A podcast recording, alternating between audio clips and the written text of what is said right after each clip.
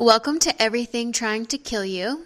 I'm Mary Kay, I'm Megan. and today we're going to talk about Patty Jenkins' movie Monster from 2003. Um, if you haven't seen it, it's on Hulu, so you can watch it if you want. I thought it was very well done. Did you think so? Yeah, I did. I saw it back in the day when it came out, but I had not watched it since it came out. Yeah, same. Um, it's in case you haven't seen it. It's about um, America's second female serial killer, Eileen Wuornos, and I got her when we did the Crime Museum "Which serial killer are you?" test last week. So I, I mean, I'm partial to her as far as serial killers go. Um, and so we we had a question, and this is because, and we're going to talk about the background of it first, I think, but just so you know why we picked this question, one of the things that Eileen Wuornos is famous for is that she robbed a convenience store uh, wearing a bikini and she got $35. yeah, I think she got like a pack of cigarettes and $35. But she also got to, you know, tell everyone she robbed a convenience store in a bikini, which, I mean, if you're going to have something on your rap sheet, I feel like that's worth it. So our question was Go big or go home. I agree. Um, what would you wear to kill someone? Like, what would you wear? I love this question. I love it so much. it can go so many different ways. I mean, how do you decide? Is your answer the same one as last time? Uh, I don't know. What did I say? The gold sequins bikini with a fur coat? No, but I just said that because I wanted to be like her. Oh, okay. So what would you actually wear? So I have an evil Kermit scenario. Do you know that meme? I do. Okay, so my my my true self says you have so many pretty dresses to choose from, and evil Kermit says, "Buy another one." so I I do think that I would wear sequins though. I feel like gold sequins is on theme. I really just want to look like Marion Cotillard in Inception. I like it. Thank you. It's impractical, but this is a fantasy, so I don't know.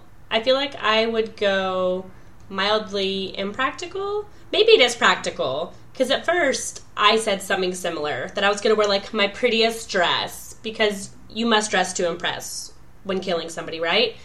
are you gonna wear your wedding dress? Oh man, I regret my answer. That would have been great.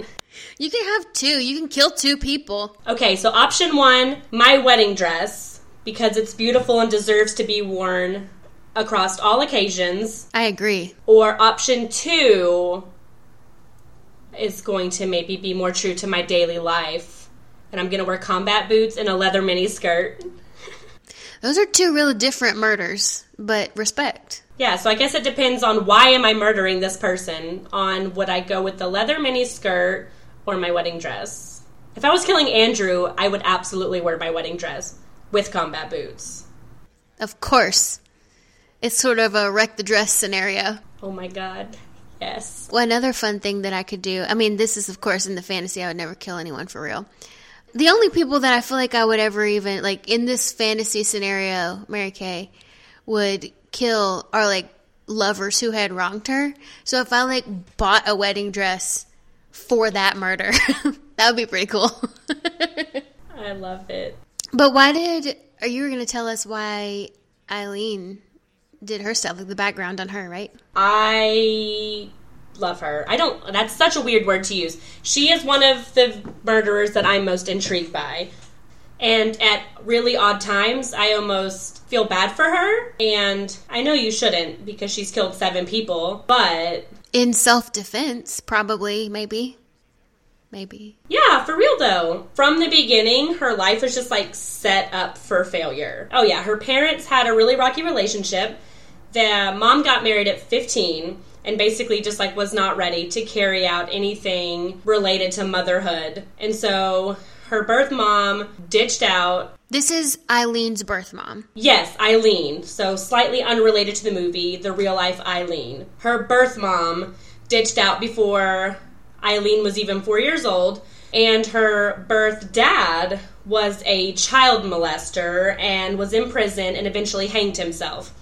So she never knew her birth parent. She was raised by her grandparents, but the story kind of gets even worse because she did not know they were grandparents until she was 12 years old. And then she had a rocky relationship even with her grandparents because her grandfather, grandfather, her grandfather was abusive and her grandmother was a raging alcoholic. And so she claimed several times, and there was no proof behind it. So I say claims. I don't mean to like ever victim shame or anything like that.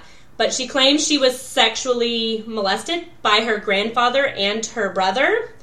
And later she became pregnant when she was 14.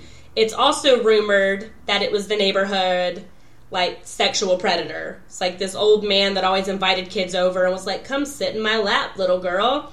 And so it's rumored that that's the father, but was never proven. Wait, I have a thing.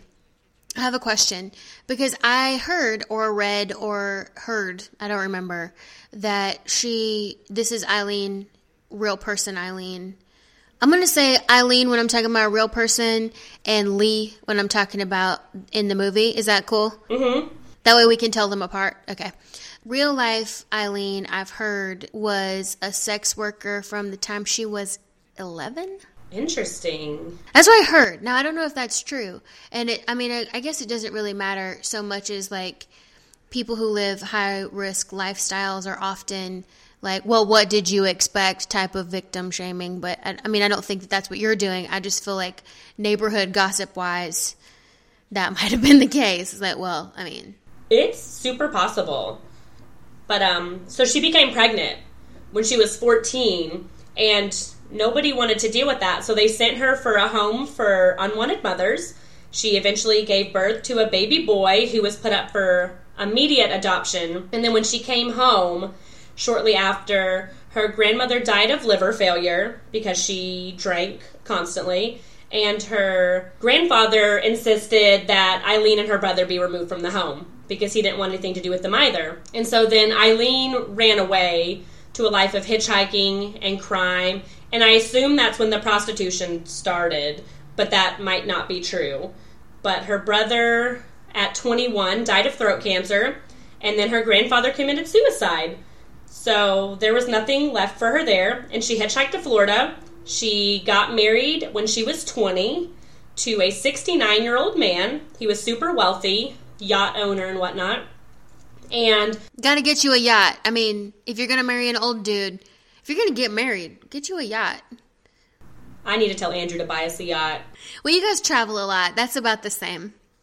But uh, she couldn't shake her Eileenness. She got into a lot of bar fights and was just generally kind of raucous.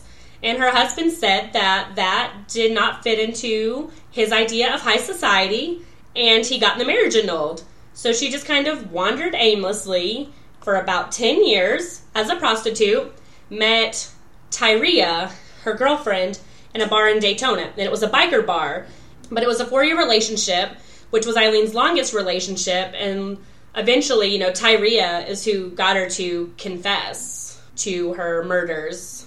Yeah, and we see that in the movie too, um, with Lee and Selby. And Tyria is Selby in the movie, right?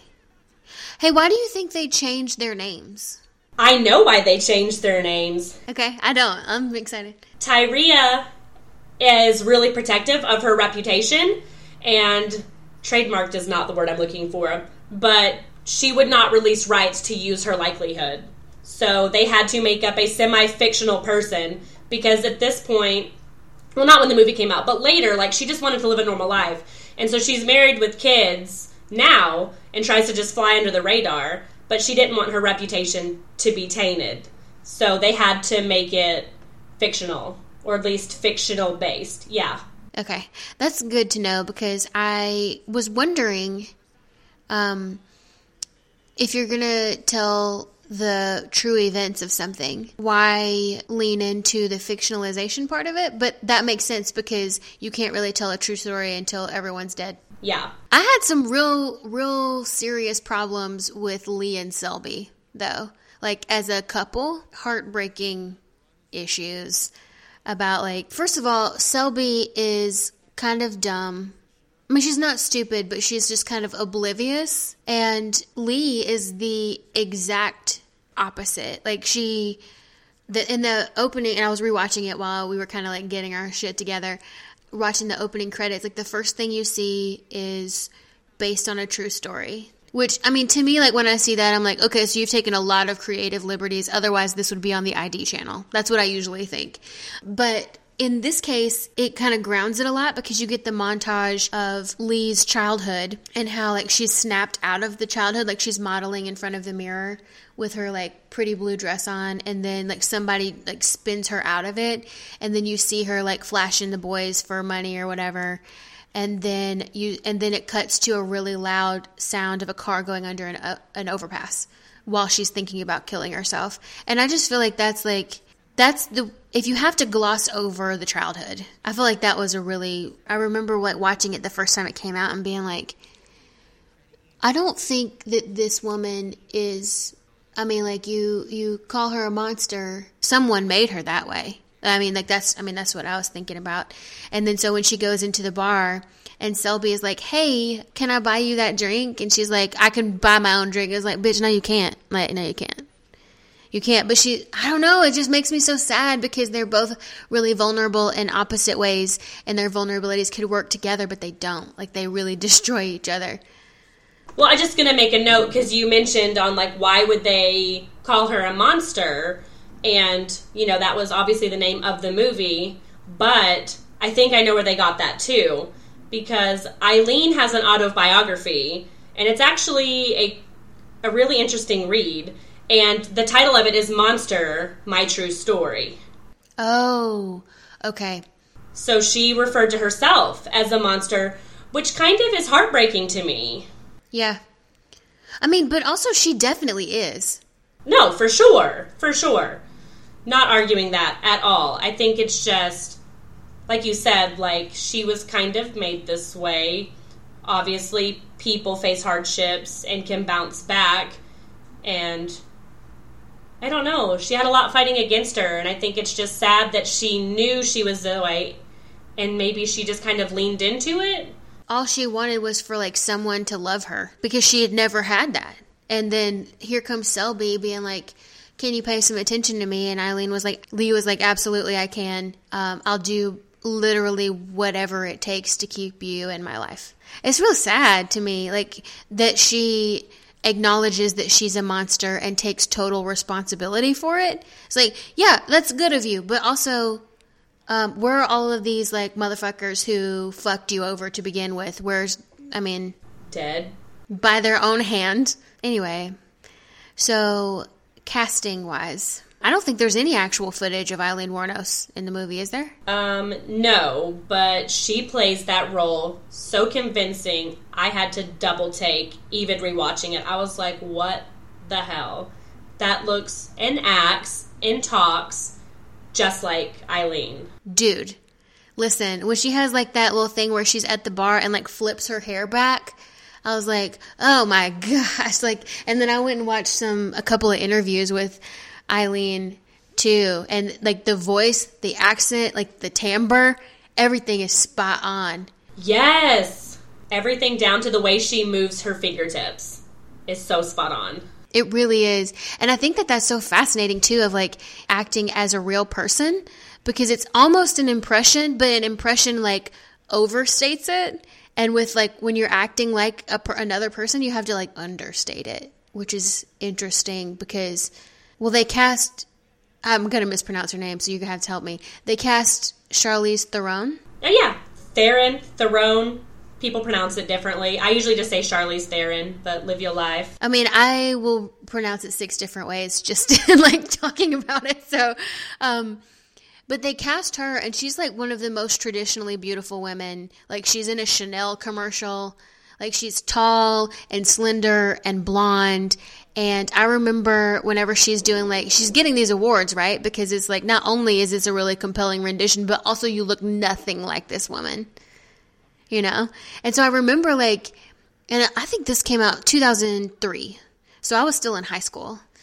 And I didn't see the movie. I, I mean, at the time, because I was like 17 when it came out and couldn't handle. Well, no, that's not true. I would have been like 15. I saw it in theaters. Damn, girl. My friend and I went to go see it after school one day, but we said we were going to see something different.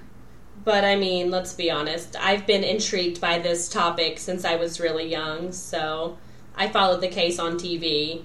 Well, my mom followed the case on TV, so like I followed it too, I guess. No, I was really discouraged from seeing that movie, and I was like, okay, whatever. I'm 16. I don't know. It's good. I, I don't know. Um, pretty sheltered actually compared to like what I am interested in now, which is, I mean, I'm fine. Like my childhood was pretty fine. Um, but the, the, oh, what I was going to say is like, I remember like being at my dad's house and my dad's friend was over and that we were just like watching whatever was on between sports. Like, I don't know, did your dad do that thing where it would be like, okay, cool, they're going to have a commercial on this football game. I'm just going to flip channels until I think it's back on. It was infuriating. Okay.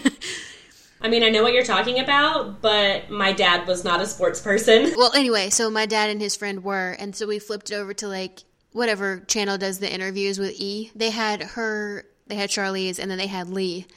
And my, I remember my dad's friend being like, "Is that not really what she looks like?" He, his mind was blown because he had he didn't know about the movie or anything. And I just thought that that was a really interesting choice to to pick someone who is so, you know, like iconically and I mean, she's traditionally beautiful. I mean, I don't want to say like typically beautiful because that kind of undermines. And there's nothing wrong with that. She's stunning.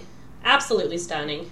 I mean, she is. I mean, truly, the fact that they could take someone who is so stunning and turn her into Eileen Wuornos I think was really compelling because that alone got a lot of attention. And it kind of showed too that like given the right conditions, someone who could turn out to be Charlize Theron turns out to be Eileen Wuornos instead. And so it's like I don't know. It's like it was really genius. Like I don't know. I'm sure it wasn't a publicity stunt, but um, did you know this is the same director that did Wonder Woman? No, I didn't. Isn't that fascinating? I mean, I think that that's pretty dope to be able to do both of those. Well, like that's versatile right there. Like that's yeah. My student told me that uh, they were like Patty Jenkins it is Patty, right? It is Patty Jenkins, right? Yeah.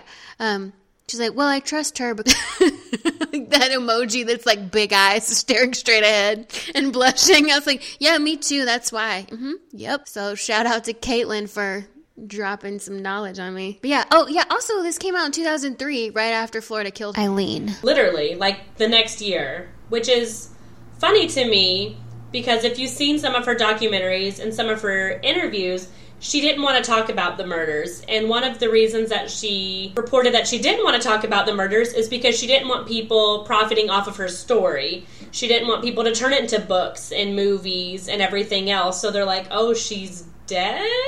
Time for a movie. That's kind of shitty. Yeah. Like, I enjoyed the movie and I liked who directed it. I think it was really well done. But again, I almost feel bad for her and I feel weird feeling bad for her, but she didn't want to be this dinner topic or this thing to be profited on. And we literally barely waited a few months for her to be dead before we turned it into a major motion picture. I did not see it as to me, I mean, to me, and I saw it, I think, finally when I was maybe 20. I think I was like, yeah, I think I was 20 when I finally saw it. And I remember I remember when it came out, everyone was like, oh, well, first of all, it was 2003, so it was a totally different time to have like a lesbian scene in a movie. Now it's like, what do you mean you don't have any gay characters? And then it was like, what do you mean you have a gay character? And it's consummated on screen. Like it was pretty scandalous when it came out, um, which, I mean, is problematic for the time and has since been largely corrected. Not totally, obviously, but I remember that was a big thing when it came out. Do you remember that? I do.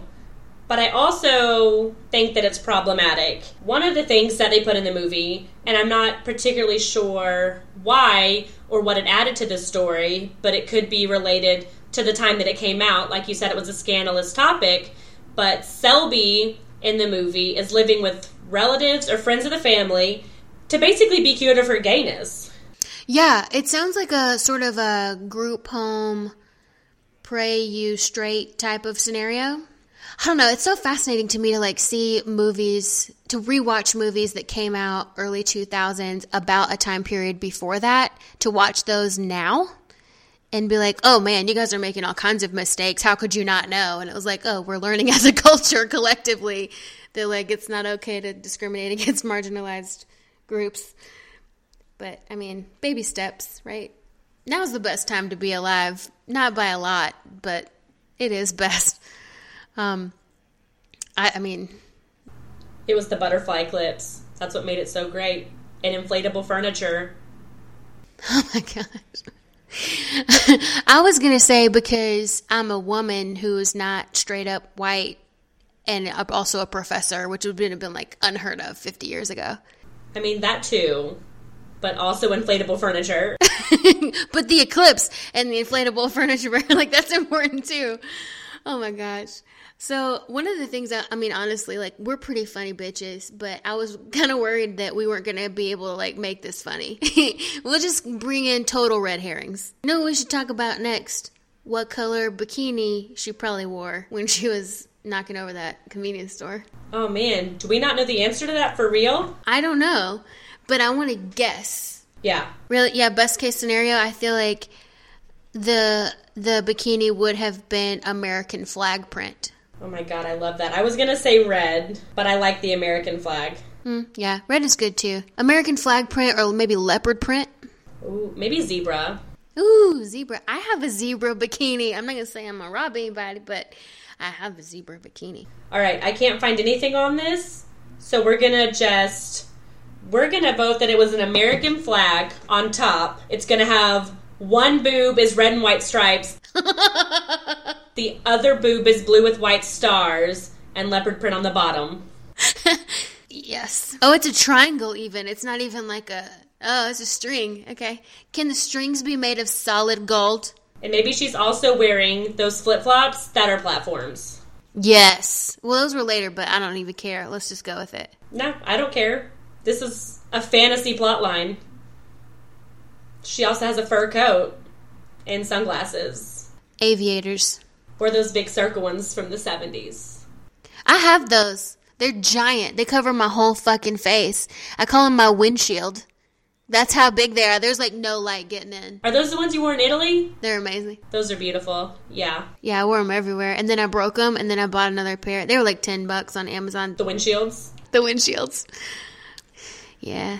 Oh, anyway, okay. So in in the movie Lee keeps telling herself and she tells Selby um, that she's a good person. Like she really is like I'm a good person. And I just wanted to know basically what the fuck like what is what does she mean do you think so do i think she's a good person yeah do you think she's a good person i think that's what i wrote down in my notes like is she a monster or is she a vigilante she almost reminds me of dexter she's doing a horrific thing but at least in her head she's doing it for a good reason she's ridding the people of scum and rape and abuse and manipulation. And I think it's because of all this pent up rejection and abuse and hostility inside of her. So I don't think that in her head she's doing anything wrong. I truly think that she, she thinks that she's doing good. Yeah. Um, especially, and this is, man, when I finally did see this movie, I was like 19, I'm maybe 19, maybe 20, and I had like very little perspective on the world. And, and and I mean, I'm not saying like I have a ton of perspective now, but I definitely felt that way then as it was happening, like as I was living, I was like, man, I've been really sheltered my whole life.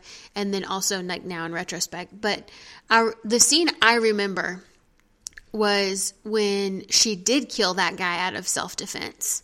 That's the only scene I remembered from the first time that I saw it. And I remember when she's like screaming and she's all bloody and she's like, motherfucker, motherfucker. You remember this part? I do. Yeah, I mean, I don't know how it could not be seared into your mind's eye, but like you can't unsee that once you've seen it. So if you're watching, if you're going to watch this movie, trigger warning for sure. Like there's no way it sh- it should trigger you. That's the point. But I do remember even like my sheltered 19 year old self, I was like, you need to fuck him up. Like you need to turn around and like get that gun, get out of there, girl. Like this, you are the victim. Yeah. The other thing I want to talk about when a sex worker is murdered, it's usually like prostitute dies. Like this has happened like now, like this year. Um, I really feel like that first of all the the phrasing is unfair because that is immediately like, oh well what did you expect type of deal. And then also that's human. Like, that's still a person who was murdered, regardless of how he or she, usually she, but he or she got in that situation. It's still a murder. Like, don't forget that part. I, I, have like a, a hard time with that, especially because I just don't feel like anyone would do it. Any anyone, but especially like any woman would do it if if she or he felt like they had another option. Like it's a last ditch effort. And I feel like to blame the sex worker for giving the supply where there's a demand, that's not fair. Like there's a demand, if there wasn't a demand for it, you wouldn't need to supply it. No, I agree entirely. Absolutely. And I can't imagine, and not, not to speak for an entire population, but obviously, the majority of the people that are in this field are probably not in it because they love it. Because I can only imagine, like, it's scary. That's fucking terrifying. It's terrifying enough consensually. It can so easily turn into something that you don't want. Yeah, but, and I mean, there is no background to these people. It's terrifying. There's a lot of trust in people that you don't trust, basically. And you're doing this to make ends meet. Like it's a means of a living. And if somebody is a factory worker, not to say these are comparable, but obviously, like it's not pleasant work conditions. But if a factory worker dies, you're not like, what that bitch expect? He got what he deserved. Factory worker dies. Like it's tragic. It's a human life that was lost, regardless of how it was lost. Yeah, and I think the issue is right the morality, right? Like there's nothing morally wrong with uh, working in a factory, for example. Um, and I don't want to cast blame on anyone who has like who has been a sex worker, but that's like for most people not like not a morally sa- safe place. Although I feel like again, if the factory work was available, probably you'd go with that first because it is a super high risk lifestyle. That's just me. And then I also, so I have a, a little bit of like a, a slant, I think, on that of like, that's why we think she's a monster too.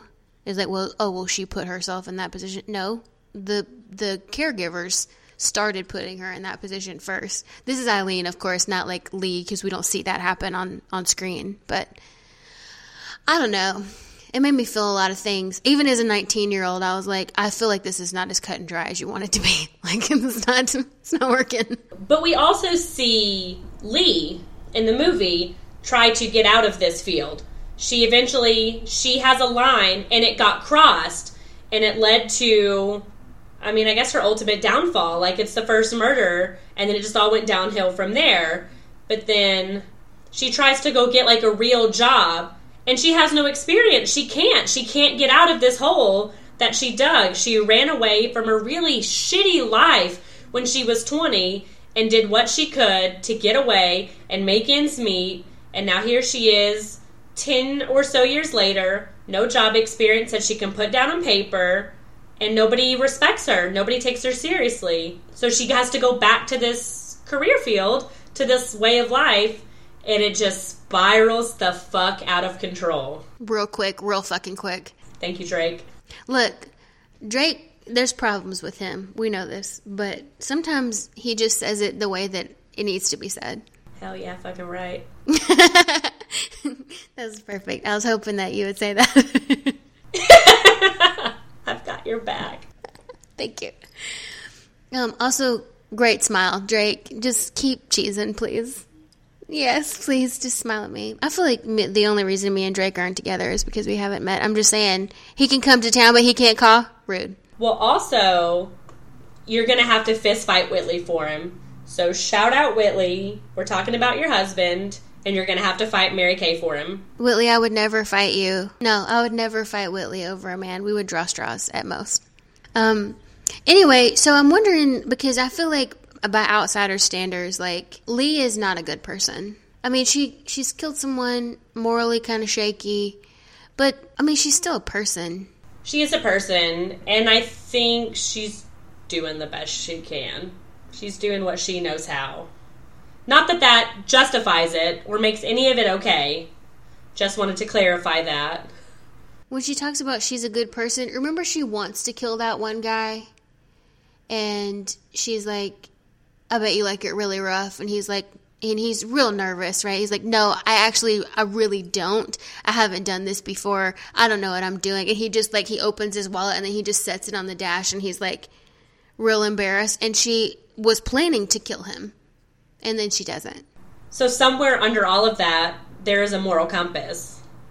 Yeah, and I'm not sure. I mean, that might be part of the part that's fictionalized because we don't know that, right? Like by the time that Aileen was put Oh my gosh, have you heard her like day before dying interview? I've heard it all, seen it all. I have been to the ends of the dark web with Aileen research.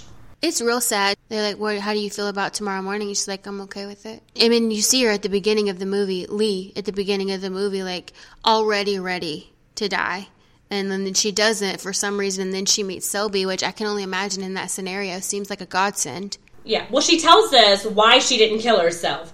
She said that she got she said she got five dollars for sucking some guy off. Her exact words.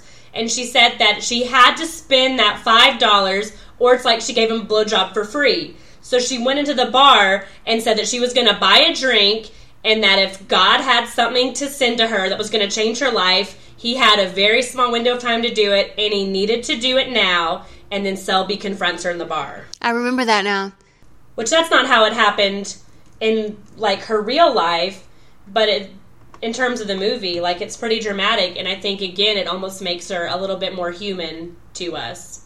Yeah, a lot more, right? I mean, who hasn't been there where it's like, look, if you're going to do something, if there's a point, I need you to, yeah. I mean, you can't do that, right? Like you can't, like that's not the way that it works. But that's that's real sad. And then to have like that hope introduced and then just like totally snatched away. Like right away. Like Selby sets her up, like she's recording it and she's like, what about the guy? What about the car? What about, you know, like bringing up all this shit? Leah's just like not biting until she realizes that Selby's trying to get herself off. And then she's like, yep, did it all. Did it all by myself. Yep, sure did.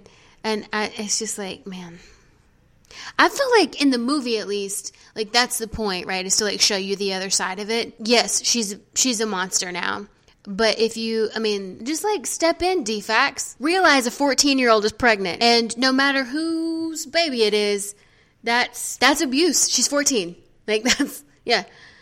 Oh, it's, yeah. But also, can you imagine going 12 years of your life thinking that your parents are your parents and find out that they're your grandparents because your real parents wanted nothing to do with you and your dad committed suicide because he was in jail for molesting children. No, I can't imagine. That was the question, right? Can you imagine? No, I can't. I can't get my head around that. No, I mean, obviously that was rhetorical. No. No, it wasn't like a rhetorical, but like, I can't even begin to fathom the amount of inner turmoil that she was going to carry around for the rest of her life from that. And then she was abused in that situation with her grandparents. And then when her grandmother died, her grandfather was just like, bye, get out. I'm done with this. I don't have to put up with you anymore. See you later. So she spent her whole life being rejected. Wasn't this also a Bundy scenario? It seems real similar to like Bundy's childhood. I don't know. I was, I mean, when I was 12, I was like still trying to color in the lines and super impressionable about everything. So, but it definitely makes sense why she would turn to prostitution because she spent her entire life being rejected. And in real life, Aileen with Tyria, um, Tyria was really disapproving of Aileen being in prostitution. She tried to get her to stop frequently. But in the movie, Selby really glamorized Lee being a prostitute. You know, wow, people pay to be with you? You must be so great. That's so amazing. And she's like, yeah, I guess you're right. They do. And so that's probably where she's getting some kind of affection and validation. Yeah, that makes a lot of sense to me. I mean, for me, being as impressionable as I am, I can fall in love with anybody who gives me a little bit of attention. And that's like, I have like pretty stable whatever growing up. So like I cannot imagine if any one of those variables had been changed, you know, like how easily susceptible to manipulation I would be. I mean, I'm already like pretty this is setting you up for failure. This person is insincere. They're going to leave you as soon as it's convenient. and then still be like, well, whatever, I'm not doing anything else. You know, like it's like that easy. So, yeah. Um, so I get it. Where are we going to go next? I feel like we talked about a lot. We have talked about a lot. But I think since we're kind of talking about getting some kind of validation from sex work, I, when I was in grad school, found and saved research on the effects of sex work in personal relationships. And I still had like the case study saved on my computer. And so when I got done watching the movie the other day, I pulled it up and just kind of like skimmed through it and just jotted down some of the results because I think, especially in Lee and Selby's relationship, we see some of like what was reported. So it was a study that was done in Australia and it was back oh man, I didn't write the date down. So maybe I'll look that up in a second so I can actually have valid information to stand on. But it was in Australia and it was 55 sex workers and they were all female that were interviewed for it and it was self-reporting with a mix of open-ended and closed-ended questions. And what was found in there is that 78% of the women had reported that sex work impacted both their personal and their romantic relationships in a fairly negative way. Yeah, and most of those, what it said was trust issues, lying, guilt, and jealousy. And absolutely, I can see, obviously, how that would be. But also, we see it a lot in um, Aileen and Tyria's relationship. You know, Tyria did not want Aileen to be a sex worker. She was jealous. She felt it wasn't necessary. It wasn't safe. And Tyria wanted to be like this dominant figure and she said that she would take care of Aileen. And we kind of see those roles switched. And Monster with Selby and Lee, you know, Selby is like, Are you going to take care of me? What about money? I'm hungry. You don't even care. And Aileen's like, I'll take care of you. I'll do this. And she's like, She, as in uh, Sully, Selby, you know, she asks her, You're like, What? You're just using me all of a sudden we're together and you want to stop hooking? I thought hooking was so great. And I say hooking knowing that it probably has a negative connotation, but that's what's said in the movie, so I was quoting. Yeah. In that same uh, research, it said that only 51% of those women reported that their romantic partners knew about their work, which was kind of eye opening to me. Is that 78 of them said that it reported their life negatively, but only 50% of them, like, their partners knew. So, can you imagine harboring this huge secret and having these like emotional disconnect with your partner and not wanting to be intimate and them not knowing why but not being able to have that support which is also kind of a horrifying thing to think out and then the other chunk of them that said that were single they chose to remain single because of the nature of their work and they felt they were incapable of love which is heartbreaking and there was a 50-50 split, which I thought like was a really interesting fact. Close to 50-50 on reporting that sex worth either boosted their self-confidence or gave them a sense of self-loathing. So some of them it boosted it, which I think we see in Lee in the beginning. She's like, "Yeah, I'm a prostitute. It's great. People pay to be with me. Yeah, I'm awesome." But also we kind of see it after her abusive incident she doesn't want it and she kind of self-loathes about it. I mean, I, she doesn't lie to Selby, right? Like Selby asks her, "Are you a, a hooker?" And she's like, "Yeah," but Selby is the one who glamorizes it, not Aileen. She, I mean, she she like hams it up for her. She hams it up for her Johns, right? I don't know. Is there? Do we need a good term for them, or can we just call them the motherfuckers that they are? Yeah, straight up. Okay. So she she hams it up for her Johns, right? Like when she names her price and they're like, "Wow, that's a lot." She's like, "Well, you know, it's not my first time." Right? Like she hams it up for them, but that's I mean, that's what they that's what they say in Alias Grace, right? Is like a bad hooker is not a bad hooker because she's bad at it, it's because she's a bad actress. Yeah. Right? So, I mean, yeah. So that um sucks for Aileen and I can't I mean, Lee and Aileen. It sucks for anyone, I would imagine. But um, that what you said about um, them feeling incapable of love, I don't think that's what Aileen, or I mean, I don't think that's what Lee feels, right? I think she feels like she's not worthy of being loved, which is different. No, and I think Aileen just rolls with it. Which sucks. Like, that's way worse. That's, I mean, do you think so? No, I definitely think so. I think there's one thing to just be like, this is not for me. I don't think it's something that I would be good at. And then it's another to be like, this sounds great. I want this, but I don't deserve this. I think that's a really big dichotomy there. And the latter is super heartbreaking. Not that the the first one's not, but to feel unworthy of happiness or respect or love is sad. Because everyone deserves that. And underneath all of her bullshit and her murders, like, she is a human. And I think, I don't know, do you think if she were to get the right kind of affection at a more detrimental point in her life, that she would have not killed people? Based on the movie? Yeah. Because she doesn't want to, even with Selby. It's just the only thing that she can do to stay afloat and to keep Selby interested. Because when she tried to quit, Selby got furious, started ripping her cast off. Well, Selby was also starving, so let's give her a break. Like, she was hungry and was like, Look, you said you were going to go straight, but that's not working. I was going to say, so she's ripping her cast off at one point, and she's Lee is like, "What are you doing, Selby?" And she's like, "I need to go to work." And so, yeah, absolutely, Selby, you do need to go to work. Yeah.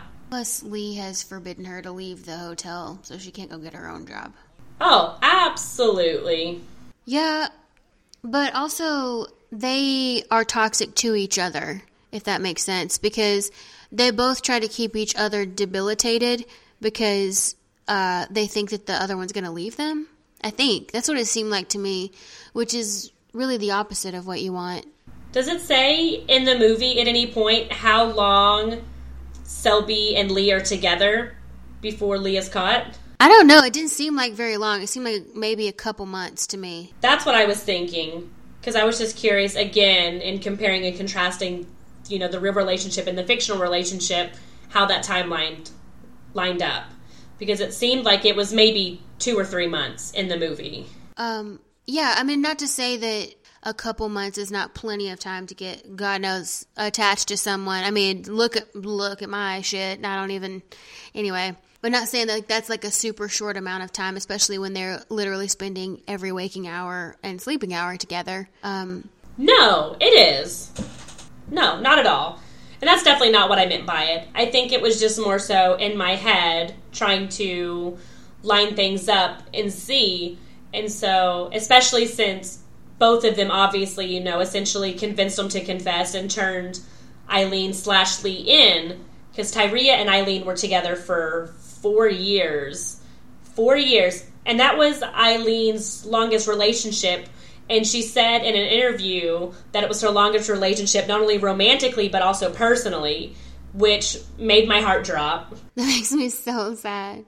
But so I was just kind of curious because, again, like it's a four year relationship. This is a person that you've grown to love and trust and referred to as your wife and your true love and your longest relationship. And then ultimately, like, they turn you in. And they never spoke ever after that time, which I think is also what Monster says at the end. It's like Selby and Lee never spoke again after this day. And so Aileen learned to lean on her friend Dawn in real life. But obviously, her friend Dawn, or the likelihood of Dawn, was never mentioned in the movie. It just focused it solely on Selby and Lee's relationship. And there's that also that part when in the movie when Lee they're the I guess the what do you call them bailiffs are taking her to prison again back to prison, and she turns over she looks over her shoulder for a second and then the voiceover is like well they have to tell you something and then she like flips her hair and then they walk off into like and then it's like that too it's too bright you know like it kind of washes them out and then the credits roll and I think that's where it says like they never spoke again. Um. So to me, and that like that's our next point, right? Is like, would you would you if you named your movie about Aileen Wuornos monster, why would you do it that way? Um, or why would you name it that? And I am not sure that that's the monster the movie is named after. Like, I definitely feel like Selby is worse because she perpetuates Aileen or uses Lee. But, I mean, she does, in fact, use her. Like, she maybe doesn't know she's doing it, but that doesn't mean she's not doing it. And then Lee falls on the grenade. I mean, she's doing everything anyway, pretty much. Like, Selby is at, at worst an accomplice, but she's like, no, I did everything. She didn't know. Like, it's, I, it was all me, all by myself. It's so sad to me because it's like, that's what she's used to is being all by herself. She's almost like grateful to be used by Selby. Yeah. Bad attention is any like any attention is good attention in her eyes at this point it felt like. Any sort of affection, even if it's passive, aggressive, microaggressions, it's still attention, it's still affection. It's somebody needing her versus her being alone or needing somebody else. Yeah, and do you remember at the end when Tom is like, come outside? I think it's Tom, the guy who owns the rental facilities. When he's like, come outside with me, and she's like, no, everybody but you. Like, you in my head are still a good guy, like, not you, right? I mean, he, he is, he's not on her team. He's a good guy. He's not trying to solicit her. He's trying to take her to prison. But he also, also like, that, he just found out she was killing people when she was a sex worker. He was like, you have to do what you have to do. I get it. You know, and w- which is also sucky. Like if you know she's having to do that and you have means, hook a girl up. I mean, like she's clearly she for a while there she was going on those interviews and like she didn't know how to try right, but she she was doing the best she knew how. Yeah. Teach her how to try. Yeah, right?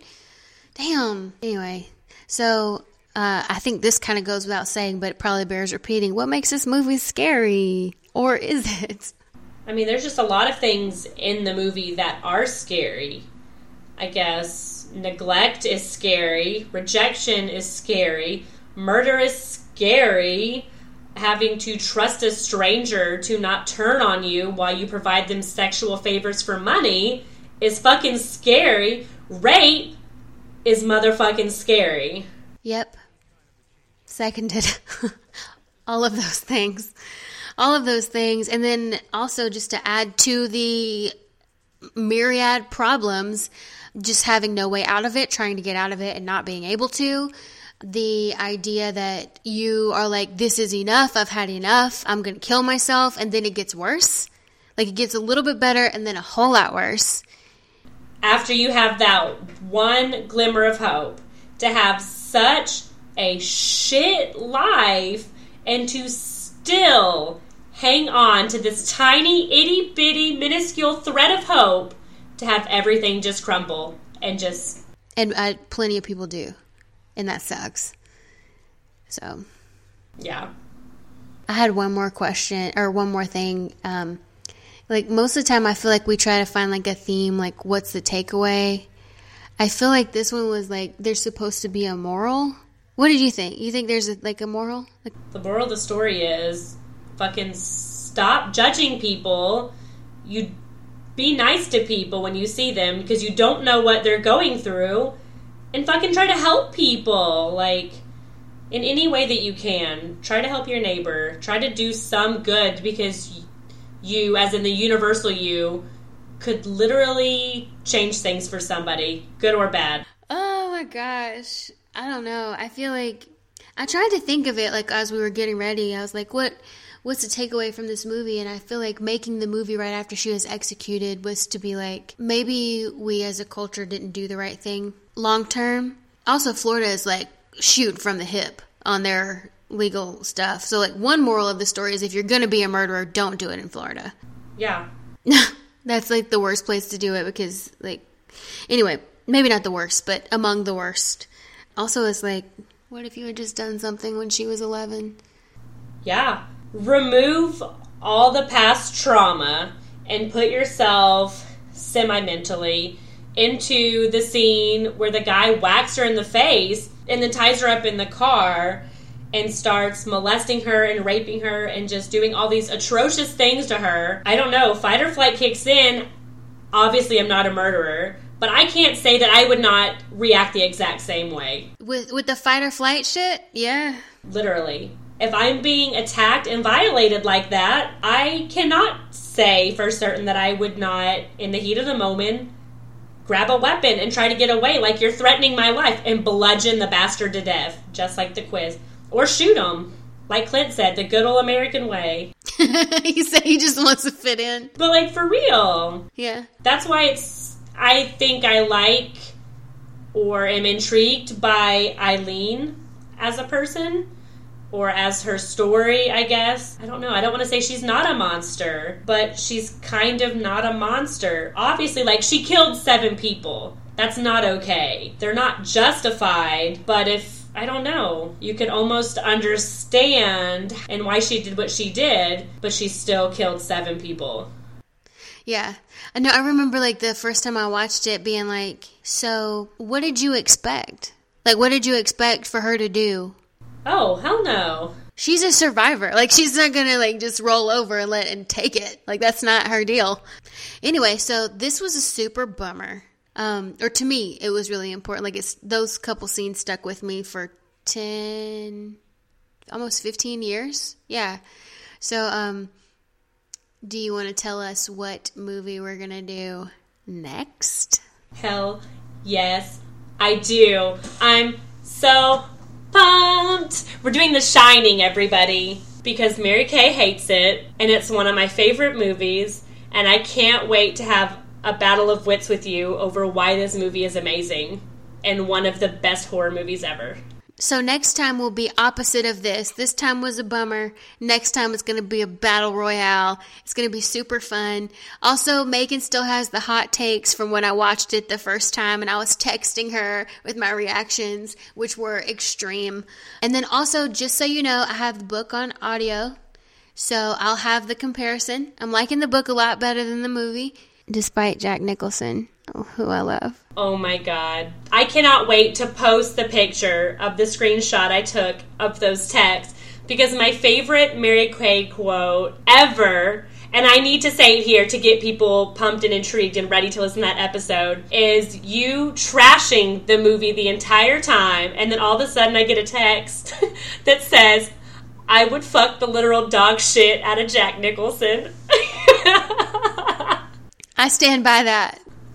I was in tears. Because of Jack Nicholson's performance, I'm going to give it a concession. Yeah. So, obviously, we all know how excited I am about our next podcast episode. But between now and then, you have some cool stuff coming to the blog, right? What's next on the blog? Yeah, well, what just happened is I did um, three billboards outside of Ebbing, Missouri. Um, and it's Martin McDonagh. If you don't, if you haven't seen the movie already, I mean, even if you don't read the thing, you should see the movie because it's Martin McDonagh and Frances McDormand, who I love, and Sam Rockwell, and it's just it's really I feel like really well done. Uh, but if you do, if you like it, let us know. If you didn't like it, also let us know. And then after three billboards, um, I did The Shape of Water, which is Guillermo del Toro, and that one just came out. Um, that's the most recent thing on the blog, and I don't think that I I like everything, but just lately, like I've been liking everything. Like I really loved Shape of Water too, um, because it's like it's the fairy tale ending for the the little girls and boys who were really pissed at the end of Beauty and the Beast when the Beast turned back into the prince. so I think that I mean again, if you if you even if you don't read the blog, go see that movie. It's very beautiful. Even if you don't like it, I feel like um, you won't feel like ugh, I could have just waited for it to come out on DVD because it's it's really cinematic and spe- like it's a lot of spectacle. It's really pretty. Well, I mean, Guillermo del Toro did it, so it's going to be beautiful. He's one of my favorites. It's pays tribute to some of my favorite films. I'm all about Creature from the Black Lagoon, so yeah, it's kind of a retelling of that. It's um. I thought about you, obviously. Did you see it yet already? I haven't seen it yet. Oh my gosh, what are you doing with your life? But I read the blog. You gotta go see it like tonight. It's so good. And now it's on nationwide release. And then up next, I'm trying to do The Greatest Showman about P.T. Barnum because, and it's not really like a scary movie, but um, for a long time, the freak shows did play on people's fears of being like both equally like fascinated and then also repelled because it, uh, we didn't, as a culture, understand what was happening. Anyway, so I'm trying to write about The Greatest Showman, but it honestly, like, I didn't love that. I mean, I love the other two, but I didn't love it. So if you have stuff that you want me to talk about, I guess, or just like interesting things, um, new perspectives on The Greatest Showman, I would really love to hear that as well. And now I have a question for you. Yes. I looked it up, and Aileen Wuornos' last meal was black coffee, Oh man. Which is the, ugh, damn it, the most dispiriting last meal that I've ever heard of. Like, it's worse than the KFC John Wayne Gacy thing, for sure. But so she had black coffee for her last meal. Megan, I need you to dream big and tell us what your last meal would be. Okay. I need to dream big. It would be breakfast, right? Don't they execute people in the morning? Yeah. I think. But maybe I don't want breakfast. Okay, just I'm just saying. Maybe I want a spread of all of my favorite items from each meal. But what would those be? I want waffles with. No, I don't want waffles. Shit. You can have that and something else. It's your last meal. I know, so I'm. I'm about to like just start naming shit. Uh, pizza's gonna be there. I don't know in what way, but I want pizza. Maybe with mac and cheese on the side. Maybe I want some motherfucking waffles. I don't know. I feel like black coffee would also be there. I love black coffee. That's how I take my coffee. I like. I don't know. Forgot to finish that word. I want a whole bottle of wine. I'd be extra as hell. I'd order everything. What about you? I feel like you have the most perfect meal already planned. No, I really, I really don't. Um, I, I like you. I just want everything. I the poltergeist in me is gonna order something like that's impossible for them to find. So it's like we're gonna have to push this back a little. Like I'd like a pterodactyl flank steak, please. Like that's honestly like I'm I'm gonna get sh- wasted before it's happening. Champagne is my best personality. I don't know if you know that. So I'd hopefully have like some quippy last remarks. Man, it's on my bucket list to walk away from an explosion. I don't know if you know that, but I really want to just like drop something real heavy and then like Oscar Wilde's last words, right? Or either that wallpaper goes or I do. That's best last words to me, I think. But champagne for sure. I want baba ganoush and a ton of pita bread because you know how people are like, what would you eat if the calories didn't count? A ton of pita bread, fresh. I need someone to make it. Like I need someone's grandma. I need my. I need a city to make the pita. Fresh pita, hummus. Yep. And I want, but baba ganoush is like hummus, but what hummus wants to be when it grows up. So I want baba ganoush. I don't know. I'd probably just like carbo load pretty heavy, something with melted cheese. Yeah, that's why I said pizza and mac and cheese. Maybe some tacos. Yeah, carrot cake with the cream cheese icing. Just the most fattening shit that I love. Yeah, that's what I would go with. Regardless, Happy New Year. Like, live it up. Good luck with your New Year's resolutions. Try not to murder anybody, but if you do, Or if you do, make sure you have your outfit pre planned. plan your last meal. Just saying. Make sure you're ready. And then we're going to testify against you because knowing the outfit and being incredibly well dressed signifies premeditation.